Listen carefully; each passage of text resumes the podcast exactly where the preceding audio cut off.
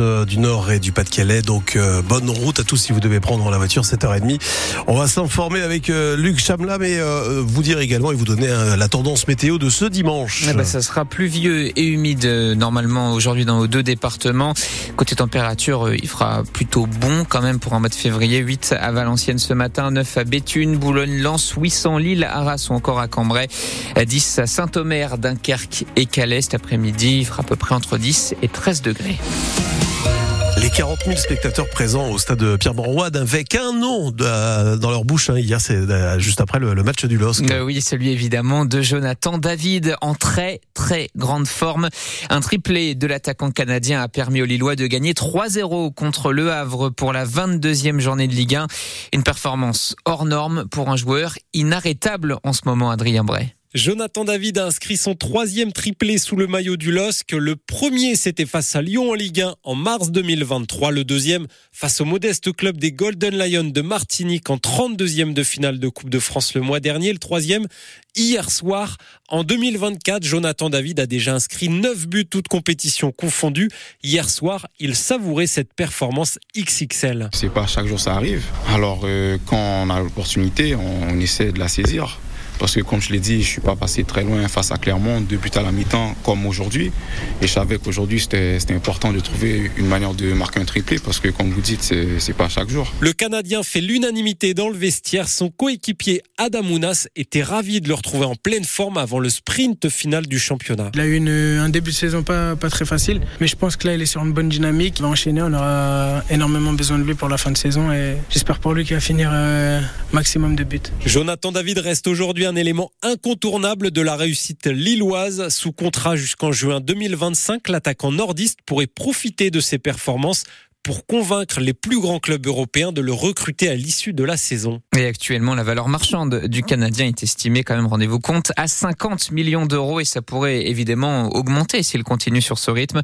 En tout cas, grâce à la victoire d'hier, Lille est provisoirement troisième du championnat. Paris, de son côté, accentue son avance en tête du classement. Les Parisiens ont battu Nantes 2-0 hier soir grâce notamment au 21e but de cette saison en Ligue 1 de Kylian Mbappé. Six matchs au programme aujourd'hui, dont un Reims lance à 17h05. Ça sera à suivre en direct sur France Bleu Nord. À 20h45, Brest accueille Marseille. Un dernier mot de football pour vous dire quand même que Dunkerque remporte le derby du Nord en Ligue 2. Victoire 2-1 hier soir à domicile contre Valenciennes. 7h33 minutes. Les secours en mer ont pris en charge 132 migrants hier au large du Pas-de-Calais. Ils étaient à bord de deux embarcations en difficulté. Une première avec 57 personnes au large de Gravelines et une autre avec dessus 72 migrants. Ils ont été déposés respectivement au port de Calais et de Boulogne-sur-Mer. L'occasion pour la préfecture maritime de la Manche et de la mer du Nord d'appeler à la prudence et de le rappeler, c'est un secteur particulièrement dangereux. Poulet manipulé génétiquement, 44 jours de souffrance. Voilà des slogans qu'on pu lire hier sur des barquettes de poulet le Gaulois. Les clients de dizaines de supermarchés du Nord et du Pas-de-Calais, conséquence d'une action d'Aile 214, l'association de défense des animaux. Ces militants ont mené une opération de réétiquetage de certains produits de la marque de viande. Ils dénoncent notamment les conditions d'élevage. 27 millions de Français ont joué au moins une fois l'an dernier à un jeu d'argent, chiffre de la FDJ, qui annonce d'ailleurs que son chiffre d'affaires a augmenté de plus de 6% par rapport à 2022. Il a été de 2621 millions d'euros.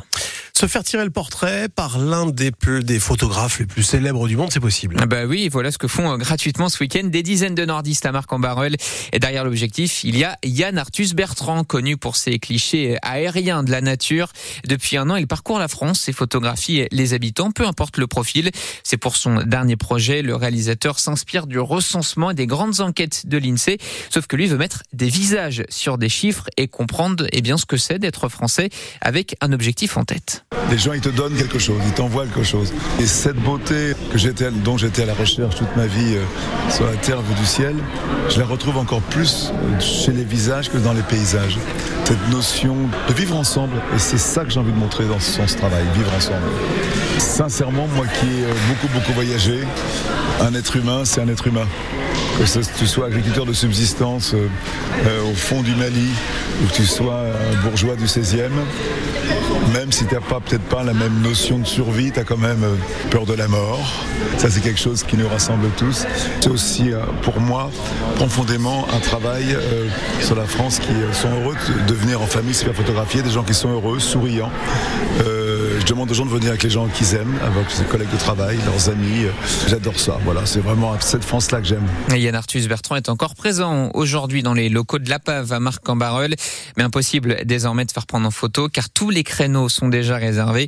Après, vous pouvez toujours venir pour le rencontrer. Plus de 15 000 Français ont déjà été photographiés dans le cadre de ce projet. Et puis il est de nouveau réveillé et ça va, il a l'air de bonne humeur. Le dragon de Calais a repris euh, ses déplacements à travers la ville depuis hier matin. L'année dernière, environ 42 000 personnes sont montées à bord.